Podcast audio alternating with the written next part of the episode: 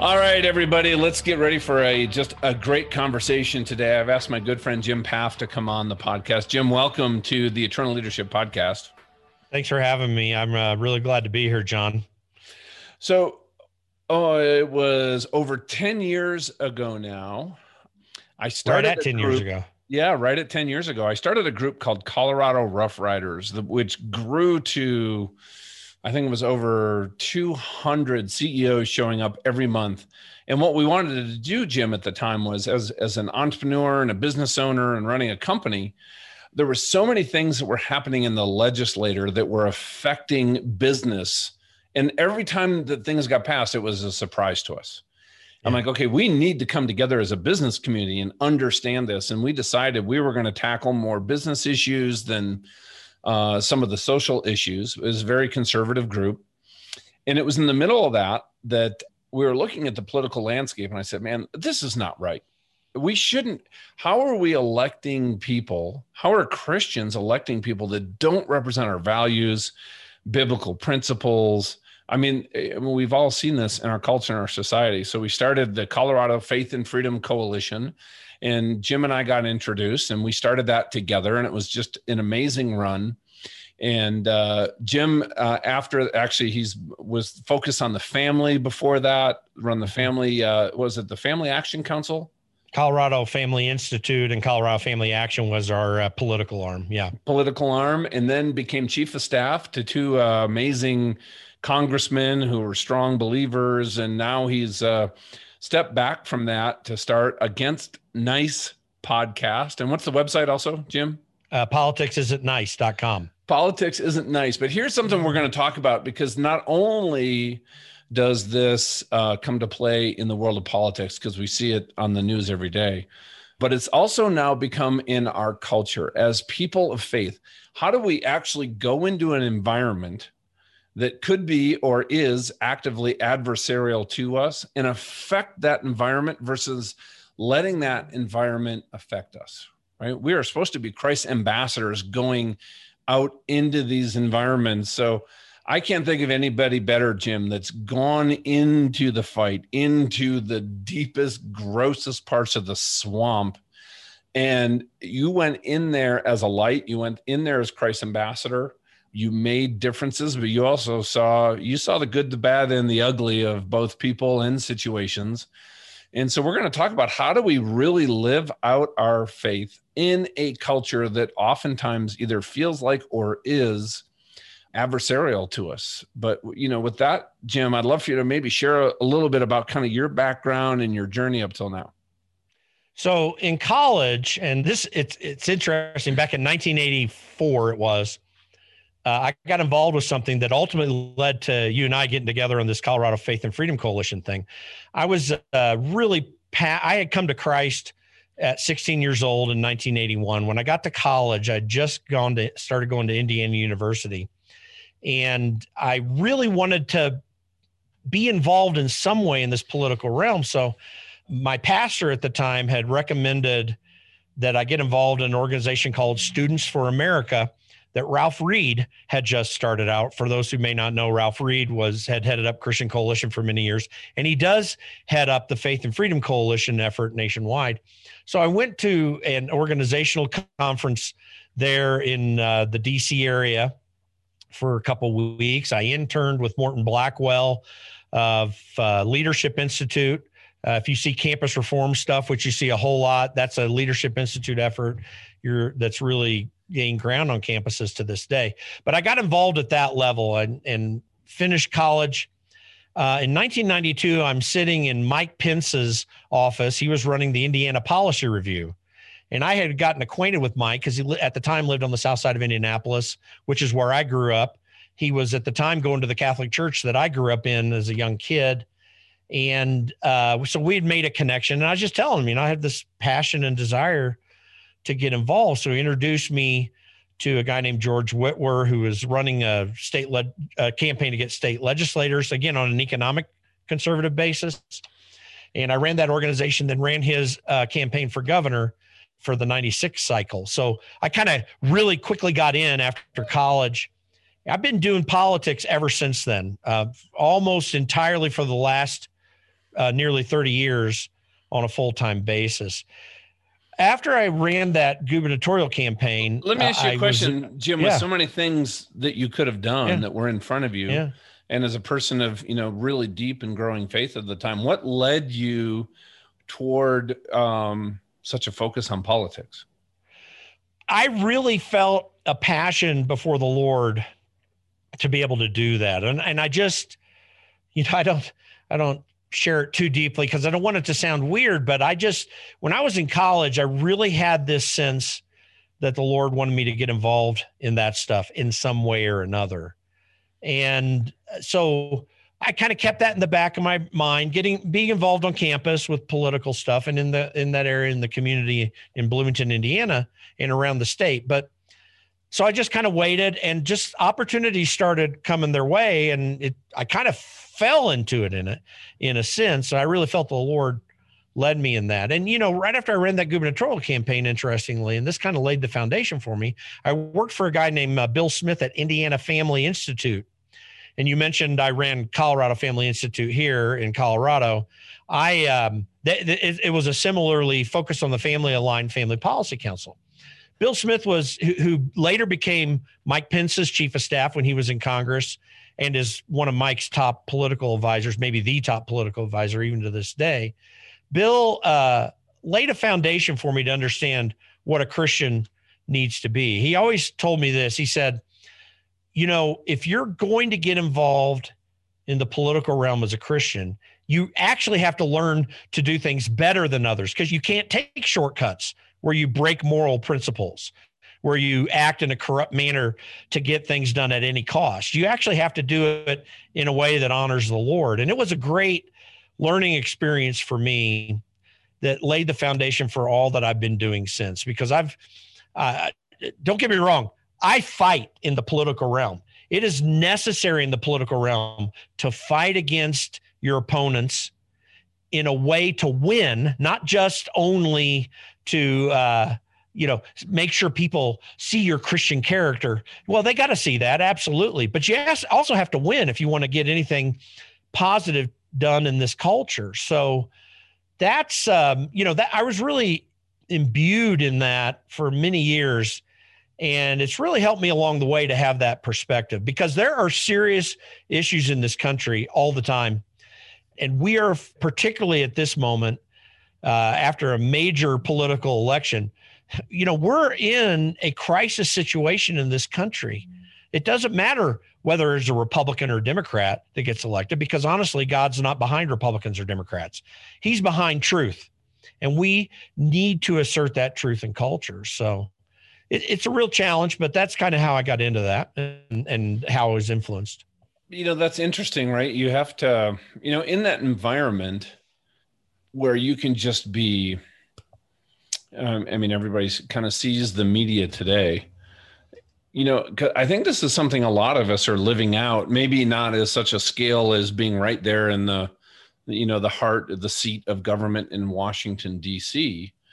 What are some of the things, if you look over that 30 years of politics, that you have learned when people come up to you that are outside of politics that you share about, hey, how do you walk into an environment in partnership with God and actually stand up for what you believe in in a way that builds relationships, builds bridges versus, you know, creates division and wedges. Well, so the first thing that I think any Christian, like there are a lot of Christians that'll come to me, they want to run for an office, for example. Yeah. And that's kind of the the extreme end of involvement that you're talking about, but it'll help illustrate some of what I think answers your question if you're going to run for a political office, you had better understand that everything you're concerned with that you see in culture, most of it's very real. But the problem is you're going to walk into a situation where people are literally going to lie to you. I mean, let's just be honest with it. The, vast majority of people that get involved in politics, they just lie. Now, that lie takes on various forms. Sometimes it's the subtle, hey, you just kind of got to go along to get along type. And then, then there's the other that says, hey, we're going to support you, we're going to help you. And they're undermining you all the time. You have to understand that you need to be centered in truth yourself. So, what I tell people that get involved in politics. And I've run two different congressional offices. You're talking about a staff of around 14 to 18 people typically. They're usually young people that many of whom haven't gotten into their 30s or they're barely into their 30s. And I always tell them, whether they're Christians or not, and most of them were, thankfully, but I would tell them, you need to read a proverb a day because wisdom mm. is the key ingredient to being a Christian in politics, but also getting things done. And I always tell them, you know, there's 31 chapters of Proverbs. And I tell the guys, you know, here's the deal. You only got to read the one focused on women once every other month. So you're good there. But the wisdom of the Proverbs is critical. And I don't think most Christians understand Proverbs, by the way they read it in kind of a dev- merely devotional way. They don't understand. There's some serious principles here where you're going to have to oppose bad ideas. You have to oppose fools. In fact, we think fools are these people that are totally failing in life and we don't understand that they're we've had foolish presidents. We have foolish congressmen to this day. You have foolish state legislators. They seem really sharp. They seem in control and empower. And the only way to break through that is to understand wisdom. And so um, I always tell uh, people, I'll have people ask me to help them because they want to make a congressional run. I get that request quite a bit. And I always tell them, especially if they're elected, I say, listen, here's what's going to happen. You're going to go up there. And, and by the way, this is Republicans usually because I work in the Republican end of things you're going to get up there and all the Republican leaders are going to tell you what a wonderful person you are, all the great things you're going to do. You just need to do these things so that you can set yourself up to have more influence. And almost without exception, that advice is designed to get these people aligned in to the way that Republican leadership wants to do things, which candidly is not helping us. So you got to go in with determination. You have to be centered in truth yourself and then you have to be determined to pay the price for uh, doing the right thing because it always, almost always, will run against the grain of what's happening, whether it's in DC or your state capital. And it's a major challenge. Most people fail.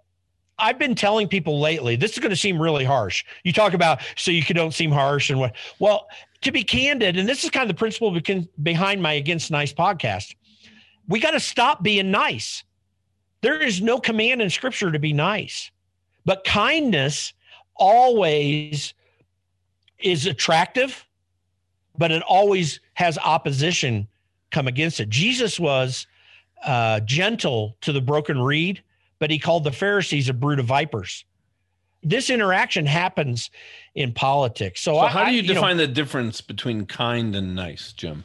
So this way, if you look at the definition of nice in, in the in the uh, dictionary, excuse me, if you look at the definition of kind of niceness, it's what's pleasing to me, what's acceptable to me. It's a very subjective concept. Nice is, and I'm not saying there's no place for niceness in anywhere, but if our main goal is to be nice, we will almost always do the wrong things. If we want to be known as a nice person, ultimately at the end of the day, that's something that that person that wants to be nice feels is good for them. There's a I I saw a bumper sticker not uh, or for years I've seen this. It says mean people suck. and what's interesting about that is the determination of the person who made up that concept is that we want we want everybody to be nice basically. And if you're not nice to me, then you suck. Well, you're just doing the very thing that you're saying you're trying to inculcate in society. Kindness takes a totally different approach to things. In fact, in Micah 6 8, where God says to do justice, to love kindness, and to walk humbly with your God, that word that so do justice, love, do justice, to love kindness, love and kindness, walk hum- and walk humbly. Love Yeah. So that word for love kindness, and it comes out as loving kindness sometimes, various translations. That Hebrew word is chesed. Chesed is a, a critical word in Old Testament scripture because it really actually is the, expresses something in the character of God, which is to always have the goodness of others in mind without taking away the necessity that if you're not being good, there's a consequence to that. So God's loving kindness towards us is such that his desire is for us to come to him, right? But he will never have us come to him. And he will also never, once we've come to him, allow us to stay in a bad state of moral impurity, of bad and unwise actions. He's always correcting that us in the same way. So kindness, I, this is the best example I can give. No parent who doesn't discipline their child can be considered kind at all because they're not kind to their children. But no child being disciplined thinks it's very nice. So that, yeah, and here's what's running through my mind uh, in this context, politics or even in business. When we care more about how somebody feels about us versus how much do we actually care about that person. That almost seems to be the differentiator for me because if I want everybody to like me and just be nice, I might not say what actually needs to be said. I think we always need to say the truth, but the truth in love and humility, like you mentioned. Because I remember a guy who was a mentor of mine, and uh, I was doing well. I was in a management role at a Fortune 100 uh, company, and things were going, from my perspective, really, really well. And he came up and he gave me some feedback though. And he said, John, I got to tell you something. There's two things that are confusing me. He goes, A, you're a people pleaser and you're trying to make everybody feel good all the time. Mm-hmm. But people that you're doing better than, the way that you come across, your tone, your body language, they all think you're that you're really arrogant the guys that are not on your team and you're going to have some real problems working with them and he goes i think this i don't know what this is rooted in but it's something we need to do some mentorship on yeah right a that you're you're you know people think you're arrogant and i wanted to be well liked right and you're a right. people pleaser and you don't know how to say no and you're going to stress your team out well that was hard for me to hear and i didn't like hearing it but it was the best thing he could have ever said to me because I needed to hear it. So yeah. was it nice the way he said? And, and, I tell you, the way he said it also wasn't nice. He's this guy's a Southie from Boston, and there was a lot of colorful language when we were having this conversation. But I got to tell you, looking back on that moment, though, it was one of the kindest things because for me, it started creating uh, some self awareness as I was transitioning into a real leadership role inside of a company. Yeah. It was stuff I needed to hear, and if he hadn't told me that, and never given me that feedback, I would have wondered why my career stalled, why maybe I was the one that got let go later on. And I would have brought that into my next company where it might have haunted me there. Yeah. So does that make sense? No, I, I, actually, what's interesting is he was asking you to do what he was doing, right? I mean, ultimately, he was trying to example it to you by doing what he did. And if you did what he did with others, the risk is people think that when your boss in that example did what he did, some people think that that's arrogant. And all it is is giving direction, giving wisdom, helping people to understand where they're at. Kindness is, again, it's all about the good of others. Mm-hmm. So when there's a situation where you need to confront some issue, you've got to be direct and honest about it. And if you're truthful and honest with people about where things are, that's the only way you can move forward. Notice the humiliation uh, or the humility is part of this whole process. So you come across arrogant when you uh, don't confront what's real. It happens in the process, but sometimes it happens after the process. It's like you're considered a know it you're you're thought of to be a know-it-all when you won't point out what's really there. There's a great example of this in Zig Ziglar. I really am a big fan of Zig Ziglar for sales training. The key fundamental, actually, principle of his sales philosophy was if you give enough people what they want and need, you'll get what you want to need. See, we turn that around. Some salespeople are just out to get what they want to need and they want to make a lot of money. Well, the way you do that is through the golden rule, basically, where you you get people to a place that meets their goals and desires and what they want to get to happen. But that process requires truth. Zig Ziglar also said people think he can sell anything. He says, I can't sell anything that's not valuable to someone else. I just can't do that. So this is why this kindness principle is so important because we're always looking to the benefit of others before the benefit of ourselves. But to get there, you have to be supremely honest about what's happening.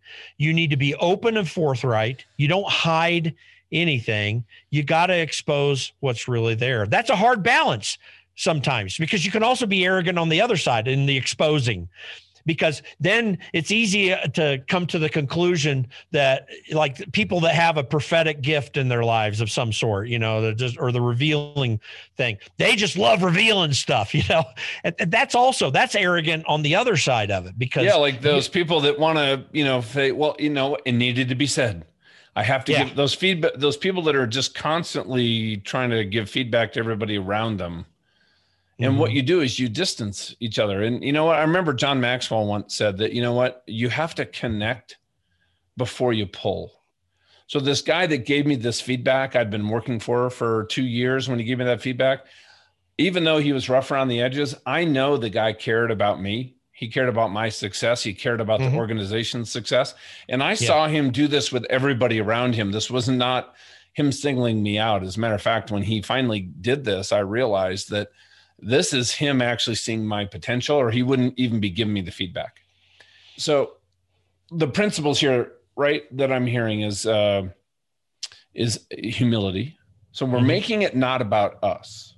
Because right. if I want to go correct you to make me look better or to be self-righteous or right, that's not going to go over well. But if I know that you care, you care about me, you're doing it in love, right? You're focusing on maybe the facts of the situation.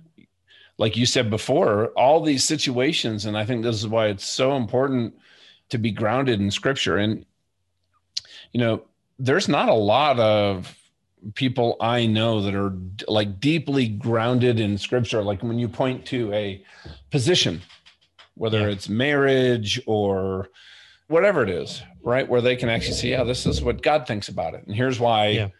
So I like, you know, so kindness is doing the right thing in the right way for the right reasons. And for the benefit of others. And Listen, for my, the benefit of others. And that does not always sound nice in the moment, but it could be the best thing for somebody else. And, and even and yourself. and we should be seeking actually that kind of conversation back to us also, right? No, absolutely. Listen, you it, to express kindness will for the manager cause them to have to fire someone from time to time.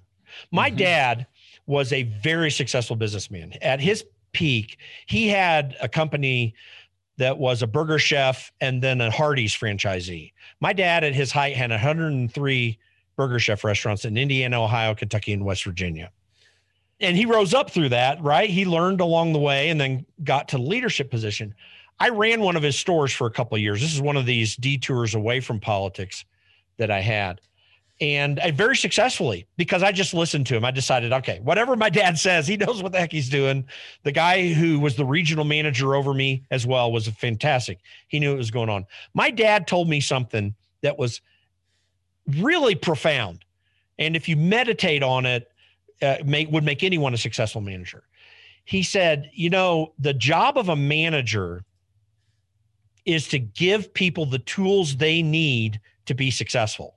Hmm. It's not to tell people what to do. And you do do that. And that's part of the process, obviously, because you're ultimately responsible. But the key to success in management is to give your employees tools to be successful themselves, because that's how the whole organization becomes successful. He he added to that and he said to me, you know, whenever I would have a problem with some employee, and by the way, when you think of a fast food restaurant, it's fast moving, it's intense, you get busy times, there are these things coming at you that you can't quickly get through and you got to make good decisions. He said, whenever I'd have a problem with a, an employee, before I took any action, he'd back up himself and say, Is there something I'm doing that caused this problem.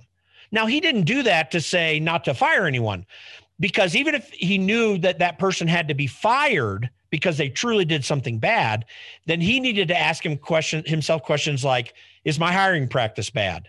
Did this person, even though they did something horrible, was I putting the kind of pressure on them that wasn't fair to them?" And so that would give him insight to try to figure out, okay, what are the steps I need to take not only to deal with this situation, but to make sure that this situation doesn't come up again in the in the future. My dad was one of the most humble, thoughtful of others person, kind people that I ever knew. He passed away in 2013. He's one of the most kind people I ever knew. And there were times that people really didn't like his personality. That would happen. But he was one of the kindest, thoughtful people of others that I ever met because that's the way he thought about what he did. You and know that's what I'm I think hearing what in- we need to do. Yeah, what I'm hearing in there is something I think we can take away from that is your it sounds like your dad approached every situation from a place of curiosity in that I want to learn versus a mindset of judgment and criticism. Right. Because if you know what, if we're a manager and somebody does something wrong and we know that our boss is not going to be happy with us, Mhm. it's pretty easy to just roll that downhill, get upset, and dress somebody down. Yeah. Or we go like your dad did, and you say, "Okay, I'm I'm in judgment mode. I'm in critical mode." And sometimes working on our our identity in Christ is a huge key to being able to, I think, make this transition from judgment to curiosity. Right. And if you guys listening can just hear that one thing, what how Jim's dad operated and approach these situations, stand on your principles. Well, you might have to let somebody go, but understand as much about that as possible can make a powerful shift and on, uh, on how you're just working with everybody in your life. And by the way, so I took that to heart. I needed those two years working for my dad. And my store was extremely successful. I had a store in Shelbyville, Indiana that I was running. It was way off the interstate. There were two stores in town. One was right on the interstate, and one was about three miles off the interstate. And that's that second one that I ran. And I did more in sales than that one right on the interstate. Uh, so anyway, I, I, I making about seventy-two thousand a month at that store. This is back in the mid '90s. Seventy-two thousand a month. By the time I left, is almost a hundred thousand a month that we were doing.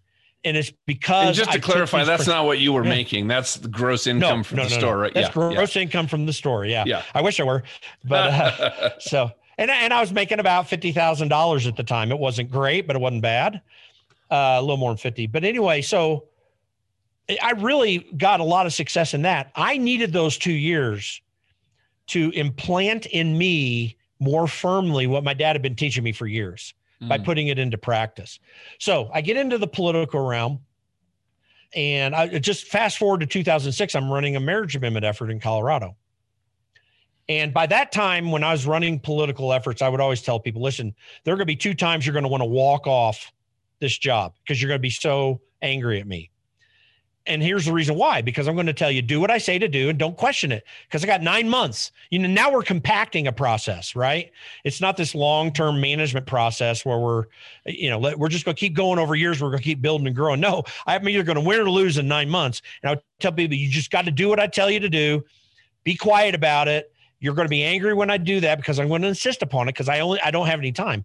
But I always said, I promise though, if you stick it out, I'm going to make sure you understand the wisdom because I want you to be able to move forward with this. And we were successful. We passed that marriage amendment in a bad year. It should never have passed. We were outspent six to one.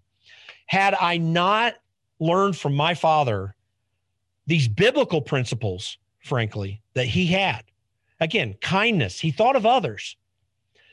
But I also told these people, I would always encourage them, you need to learn humiliation. This is another major principle in politics and I think in management in general of whatever we're managing. Humiliation. Now, you most people think, I humiliate. Why would we be humiliated? Well, it's fundamental to humility in general because here's the deal you're going to make a mistake. Something bad's going to happen in the process. It's just going to, you're human beings. If you are willing to be humiliated, you will immediately get to the solution rather than hemming and hawing and hedging and not telling people what you did wrong. The quicker you get to what the problem making is, excuses, not taking ownership. Right. Exactly. That's a big thing I see with a lot of people is, you know what? They don't take ownership. They Hey, don't. Guess what? I am the leader and that is my team and my team did screw up, but guess what? I'm going to own it. And we start if you can start from that place of personal responsibility for outcomes, even if there was all these external factors. I tell you what, if you can be a person like that, you will never uh, lack for employment. How's that? That's right. Oh no, absolutely. And and in fact, you will find yourself increasing in your responsibility and thus your income if you do that as well. Because if you could be trusted, it, it is far more powerful to be a, a person who's willing to accept the mistakes they made than it is to hide it so no one knows and they think that you're successful. That is a powerful, powerful tool. And it's hard because you will take a downturn if you make a mistake in some situations. You got to be willing. This is where humiliate another aspect of the humiliation of it. You may have made a mistake that costs a lot of money to your company, but uh, you and so that may shoot you down, may cause you to get fired. You never know. But Well- that opens up doors of opportunities for other good things moving up. So I got a story for you. I'll I'll never forget this. Talk. This is a story of complete humiliation. So I got out of the Navy. I've been a fighter pilot, and Yeah. I was not comfortable in the business environment. Just kind of my whole identity was you know Navy centric, pilot centric, and I was working at a startup data mining software company, and um, I get hired for head of sales. I'm like, what this? I'll take the pay and I'll take the title, but what is this guy thinking? Well, we get a meeting with one of the biggest companies in our area. And the night before the meeting, our CEO goes, John, uh, it's your meeting. You're going to run it, you know, prepare the deck and everything. I'm leaving to go home. He threw me in the deep end. I didn't know what to do. I did my best, but I show up the next morning. I'll never forget this, Jim. I'm sitting in this conference room. It's in the winter in Minnesota. I'm staring at this wood paneled walls. All these guys who I'm sitting across from have been in the Wall Street Journal on the cover of Fast Company recently. And the room smelled like coffee. And I start talking. I literally start stuttering. I'd never been so nervous in my life. I'm like, come on, man, I've been in combat. And I start uh, like choking on my words. So I start to like throw up in the back of my throat. And the only thing I have in front of me is hot coffee. So I take a sip of hot coffee, which now makes it worse. And now I have literally have a coughing attack. And our CEO who hired me reaches over to my my presentation book and closes it in front of all these three guys. Their CEO, CFO, and Yeah. chief technical officer, and he takes over the meeting. And I'm sitting there going, okay, I've been here for two months. What am I going to do next? What am I going to tell my wife? I was literally absolutely humiliated. yeah. And we're walking, we leave the meeting, we're walking out to the car. I couldn't even make eye contact with this guy. Yeah. His name's Tim. And we sit in the car. He goes, What happened? And I said, I choked. I said, I don't even know what to say. I, you know, you put your trust in me. And I didn't say I wasn't ready. You should have prepared me. I mean, that didn't fly when, you know, when you came from the military. And I'm just Yeah. staring out the window. I still couldn't look at him. He goes, Well, he goes, Let me tell you what what the problem was. He goes, John, you were so focused on you and trying to impress them and and Yeah. talk about how great our company was. Uh, Your focus wasn't about them and how we serve them and add value. And if that even exists, then we can have a conversation about how we might possibly work together. And then he says, he goes, look at me. I looked over. I go, he goes, next time I know you're going to knock it out of the park. I'm like, I'm like, what? Say what? He goes, yeah. He goes, there's no way I'm firing you out. I think I just spent a million dollars on your training, Yeah. which is true because because we never got we never got any business with that company. It was that Yeah. much of a train wreck. right. And I got to tell you though, that was humiliating. But then I got feedback hmm in a way that somebody in that moment that was an inflection point in my business career because somebody else saw something in me that I didn't see in myself at the time. They called it out. They gave me another opportunity. We had a great debrief.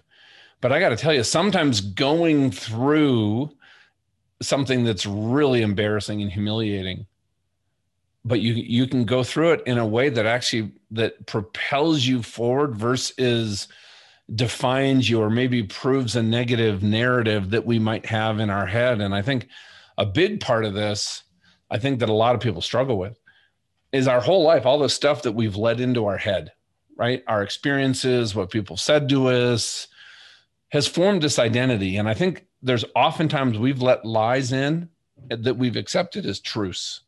And there's a different person we see in the mirror than the person God sees when he looks down at us who created us. Yeah. And to the point that we can start to close that gap, all of a sudden we go through life and realize that life doesn't happen to us, it happens for us. Mm-hmm. And that is a huge difference. And I think being able to move forward in a principled way and make a positive difference, regardless of our environment. Yeah. I'm going to tell you this is interesting. My dad, I mean, he had a huge company. Okay. He had 4,000 employees at his peak. Right. Wow. And I, I never thought I could get or meet my dad's expectations. But all along the way, he would spend literally, when I was in college, so I started out Indiana University in Bloomington. I was there for two years. This last two years, actually two and a half, because I did a couple things that delayed my uh, leaving college. But I was living at home with my parents.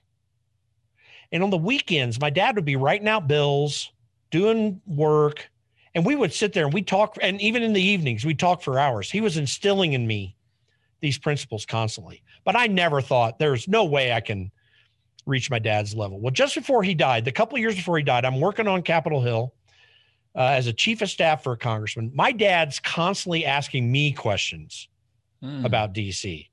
Now, that was huge because my dad had so much knowledge. He paid so much attention to things. He had instilled all that in me. It was playing out, and he was incredibly proud of it. It was obvious just from our discussion. That did so much for me. I was in my 40s, you know, and and getting that feedback. But um if we're willing, mentorship is a, a key, a key thing. I have had many people work in campaigns for me and in the congressional office. So many of them still come to me today for advice and help because I learned a long time ago the value of mentorship and how it helped me. Hmm. And and relating that to what the story you were just talking about. I have hired people who weren't everything I wanted them to be. But they were loyal, they were teachable, and they were passionate about being involved in the effort that I was doing. You know, I worked for Thomas Massie. He's of Kentucky. He's uh, libertarian minded, and he'd say constitutionalist uh, representative. I mean, he's he's a no vote often on things because of stupid stuff happening in DC. He but he is. I mean, he's got fanboys all throughout the Ron Paul youth movement, for example. Those people wanted to work for him. You get one of those people in who also had some skills, but they might not have been already there. I could teach them and mold them into going where they needed because my focus was exactly like your boss that you mentioned to you. He it was a failure. You failed big time. I did. According to the story I'm hearing.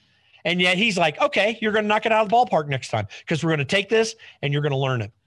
And that is so key to. And I know he wasn't success. disappointed. I know he was disappointed. This wasn't like, oh, oh yeah. no big deal. Was a learning event. He's yeah. like, you know, the work and effort it took to even get that meeting, and then the trust that he gave me. Yeah, he was expecting me to show up yeah. Uh, as the person he was expecting, the person that I actually ended up becoming. But he he he thought I was a little farther on that evolutionary yeah, scale. So yeah, no, that was rough. You know, to also let somebody down who had given you that trust too, right? I kind of right. amplified it from how I felt inside. But then you know what? When he gave me that chance, I doubled down. I would have run through a brick wall for that guy. Yeah. And, and by the way, in my mind, this gets us to something that you and I have talked about before it gets into the concept of leadership. I mean, what really is leadership? So I worked at Focus on the Family, as you mentioned. I worked for Dr. Dobson in the public policy department there for a few years. And uh, one of the board members of Focus on the Family at the time was a guy named Bobb Biehl. I think you've had him on mm-hmm. your broadcast yep. mm-hmm. before. Bobb uh, consults nonprofits and for profit companies to really build uh, their organization and go in the right direction. He's got a definition of leadership. And I was introduced to Bobb Biehl, not directly, but indirectly through his books by Bill Smith when I was working at Indiana Family Institute that I talked about earlier. And, and I, it was radically transformative for me. So he gave a definition of leadership that I have used and meditated upon for years. And it's this He says, leadership is knowing what to do next, knowing why that's important, and knowing how to bring appropriate resources to bear on the problem at hand. Now, what's interesting is that's the definition of it. Mm-hmm. You have to get mentored into it. You have to have experience to go into it because it takes wisdom to know what to do next. It takes experience in your industry, in what you're doing to get that perspective. Knowing what to do next is seeing the big picture and putting it into a broader context. Knowing why that's important is actually inserting the what to do next into the context of the situation you're in. But I think that, and those two are critical tools that I think takes time and experiences like the one you expressed for yourself and wisdom. But this third one is the really important one, in my opinion knowing how to bring appropriate resources to bear on the problem at hand. That's entirely an experience thing. And you can only get there by seeing something happen. You know, someone might be listening to you and they're in their 20s and they've got vim and vigor and they're ready to go. I was when I was getting involved in politics in my mid 20s. And I knew some decent stuff up to the time I started to get involved. I learned a lot and I thought I was ready to go. I needed mentors to take me along the way. But once I went through enough experiences, now I feel confident I can bring anything to bear. I've got a, I'll tell you a quick story on that when I worked with Tim Huelskamp from Kansas from 2011 to 14, 2010, late 2010 to 14, really. I got to know a guy named Paul Teller. He's working in the vice president's office now. He was running, he was the executive director of the Republican Study Committee. So we were, he and I were working things as a post Tea Party movement uh, where we needed to get that energy moving forward so I, I, he and I would do stuff together. He would see things I could do on this, bringing appropriate resources to bear on the problem at hand. I went to work for Thomas Massie later on, a few years later, and uh, we're going to this event, and Thomas uh, gets up to this VIP place, and none of we. I had one other staffer with me.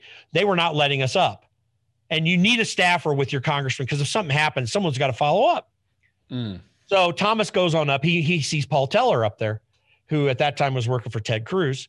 And Thomas says, Hey, where's Jim? And uh, Thomas says, Ah, he got stuck down at the place. So he might not be able to be up. And Paul says, Oh, no, no, he'll be up. and, uh, and I did. I, I got through the situation. You know, those things can be highly restrictive. I just knew how to work it because my number one goal was to make sure someone was with Thomas. You know, you get to, and I was in my 40s then, late 40s. I've been doing politics for some time it t- takes experience to figure out what you need to do. And uh, Paul had seen it from over and over again. But that's our goal in life. So I, I, everyone who wants to be a great leader, I think Bobb Biehl's definition is the best. It has served me so well. Again, you got to be humble. You got to be a learner, but meditate on knowing what to do next, knowing why that's important, and knowing how to bring appropriate resources to bear on the problem at hand. You got to meditate on all three. You got to learn what they are. You need to write down uh, things you learn about it along the way. I've taken notes of this mm-hmm. along the way. That's how we get things done. So, back to this whole thing of Christian leadership in these key areas of life. Christians need to be great at what they do. So many Christians have this concept well, I'm just going to pray and I'm going to trust God. Okay, well, you should. You should definitely do both of those things. Absolutely. But you got to actually perform so that he can work those things out. When you trust in God, and and most people sit around and wait for God to do something rather than do something. My prayers have turned in through most of my life in politics. My prayers have focused on Lord, bless the work of my hands. And he can only bless it if you're going to follow his principles. Micah 6 8, reading Proverbs. But do the work and then learn along the way. And that's how we get things done, I think. Yeah. And I, I you know, I think it's what gives us influence, especially in you know, outside of the church walls, whether it's government or business or whatever it happens to be, is excellence. If I go in yeah. and I want to have influence over a CEO who's not a believer and them to listen to me and, and want to know my opinion or be in relationship to me, and they but they think my business is run sloppy, I don't do good work, the grammar of my emails is sketchy because I just, you know, yeah. ripped it out. Seriously, all these things yeah. give so I think that standard of excellence and having that responsibility. I I see well, how about this? A friend of mine started, there's an industry that really has a mindset that's really adversarial to people of faith.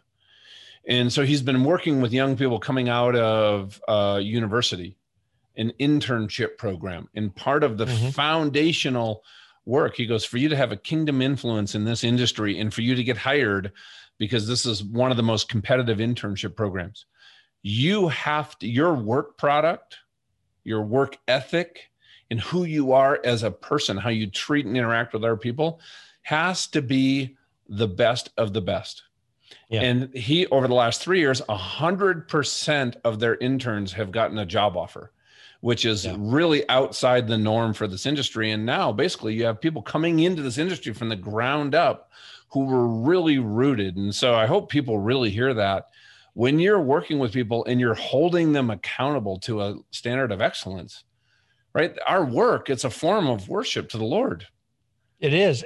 And by the way, this is one of the big reasons that um, the rancor and the partisanship that we see in politics right now has gone so off the rails because Christians are not in that manner light and salt to the earth. I want to show you something for those that are not looking on video. You and I are recording this on video. But do you see this uh, keychain I have? It says commitment to excellence, mm-hmm. right? 1984, I had just gotten to Indiana University. I was in a college church there. And one of the people in the church, a little bit older than I was, a lady, she saw me not being excellent. She bought me that very keychain. I've kept it ever since. This is 1984. Okay. That wasn't nice because of her. She, yeah, well, so so this is this this is what happened. So it was very it was very embarrassing for me. So she says, "Hey, let's take a walk." And so we went to this one area, common area in downtown Bloomington, Indiana. And she sat down next to me on the curb somewhere. I still remember it. And she's like, Jim, she was, it felt really harsh to be candid. She's like, Jim, you know, you're so lackadaisical in what you do. You don't even seem to care, but you got so much talent and ability. So, anyway, you need to be excellent. You need to stop being. And she just she kind of laid into me in a kind in a kind way. I mean, it was it wasn't a screaming yelling thing. It was just you know you're just so below. You're you don't even seem to be serious about anything.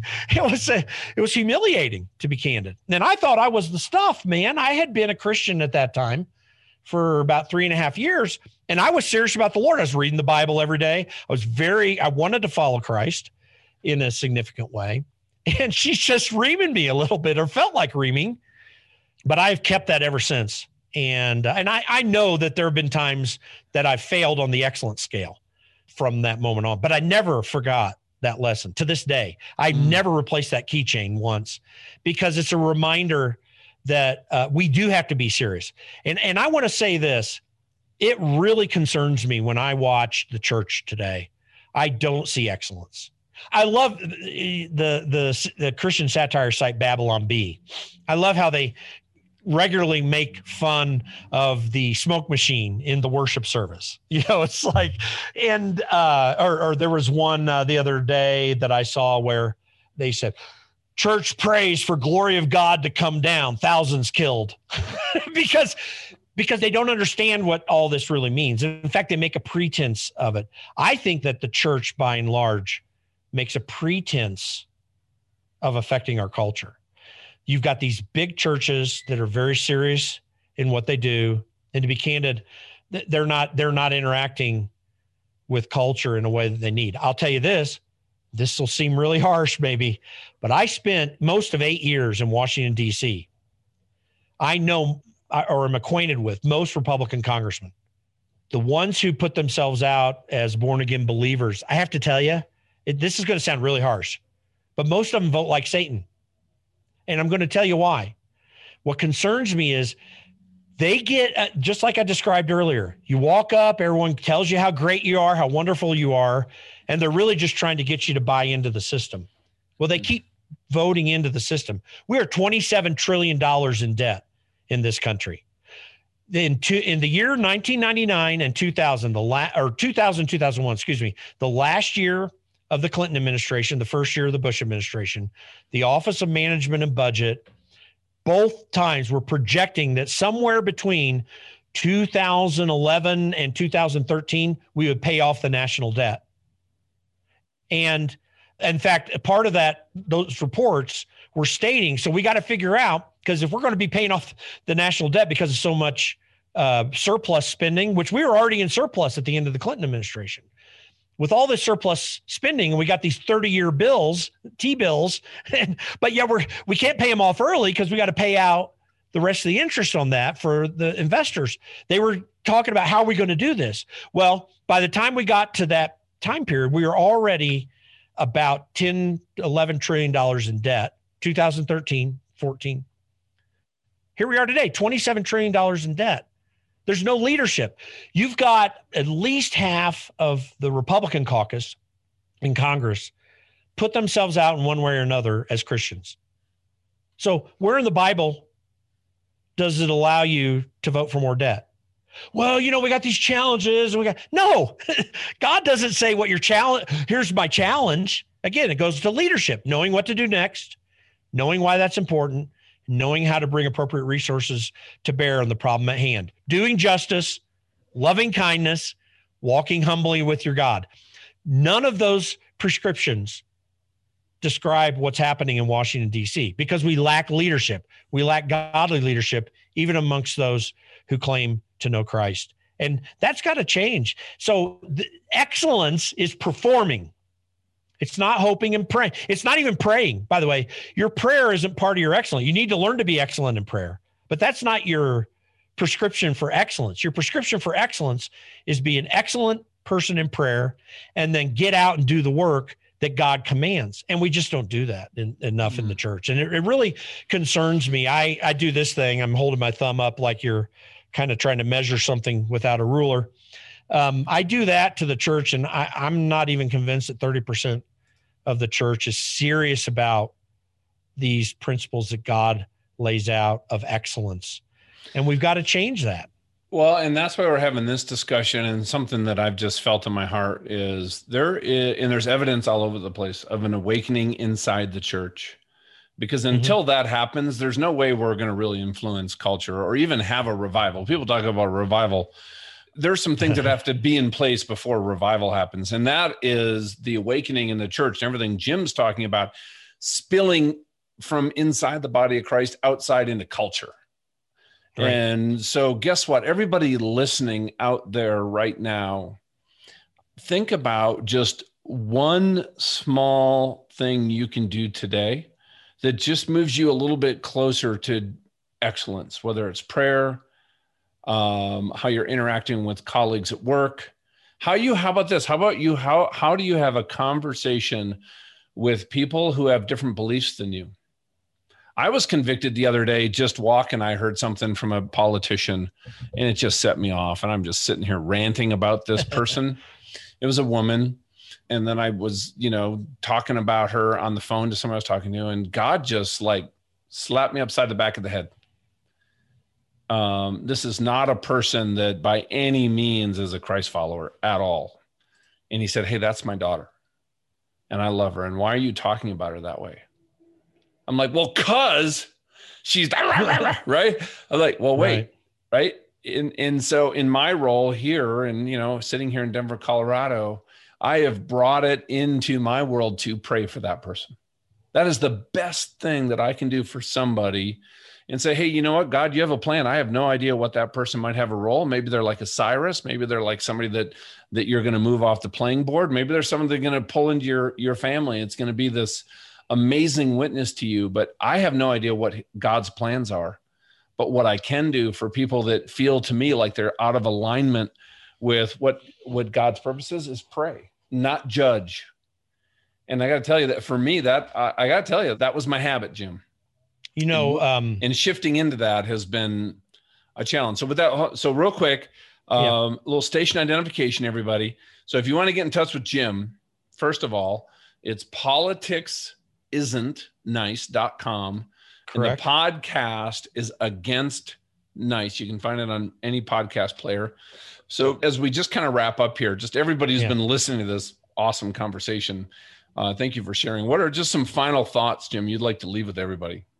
First of all, to meditate and study to be approved, by the way, Micah 6 8. I just think, God, listen, it's these are the fundamental three things that God commands us, expects of us to do, to do justice, not to to acknowledge what justice is, but to or do talk justice. about it. That's right. To love kindness or to love mercy, to show real kindness in this culture and to walk humbly with your God. And there's a second thing though, too, and we've talked enough about Micah 6 8. I want to throw out Proverbs 14 23 for people as well. It says, In all labor there is profit, but mere talk leads only to poverty. Mm. And we're not just talking about financial poverty here. We're talking about spiritual poverty and we're talking about cultural poverty.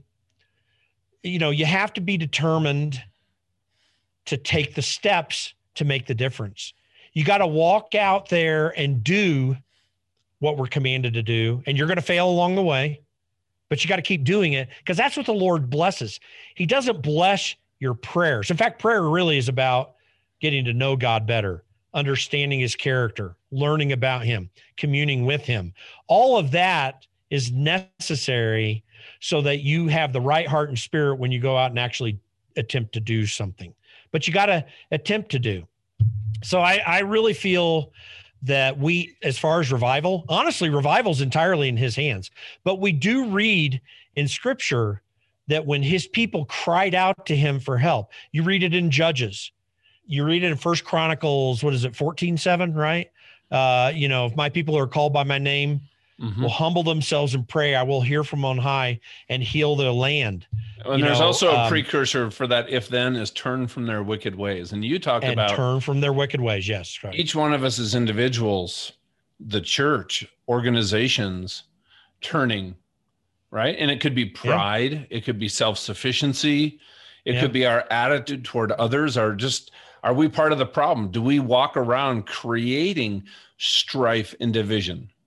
Uh, that's so true. And by the way, a pietism, you know, this ultra holiness type approach to the Christian life is not what God calls us to do. The sad reality is until you are in his presence, you're never going to be perfect. But uh, First Thessalonians says, This is the will of God, your sanctification. So, uh, pietism, which says, I'm holy already, is a false way of thinking about things. What is important is to be on that constant process of sanctification. And by the way, sanctification isn't just in your moral character, that's the supreme thing, but it's in this idea of excellence that we mm. talked about earlier. And I think we need to be committed to that. And we can have an impact anywhere, and we need to have an impact broadly in culture because excellent Christian people drove culture in the Western world, at least, for centuries and then somehow along the way we gave it up. It's time to pick it back up and move forward. In all labor there is profit, but mere talk leads only to poverty. Well, Jim, thank you for your time. I found this entire conversation actually encouraging, uplifting. I, hopefully, everybody out there, you're saying, you know what? I am in partnership with the Father, part of what's happening in this world, even if we might not understand it. But there are things that each one of us can do.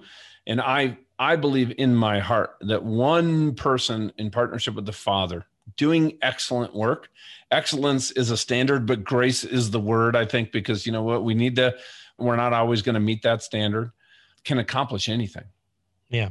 And, and that's happening. So, Jim, we need to have you back on. This was awesome. I know this is a little bit longer than our normal podcast. So everybody out there listening, we'll have Jim back on because I love our conversation. Buddy, keep rocking, keep knocking them alive out there. And I support what you're doing. Well, thanks so much, John. I appreciate your friendship over all these years, and uh, I appreciate you uh, your willingness to have me on the podcast. Thanks. Oh, anytime. See you, brother.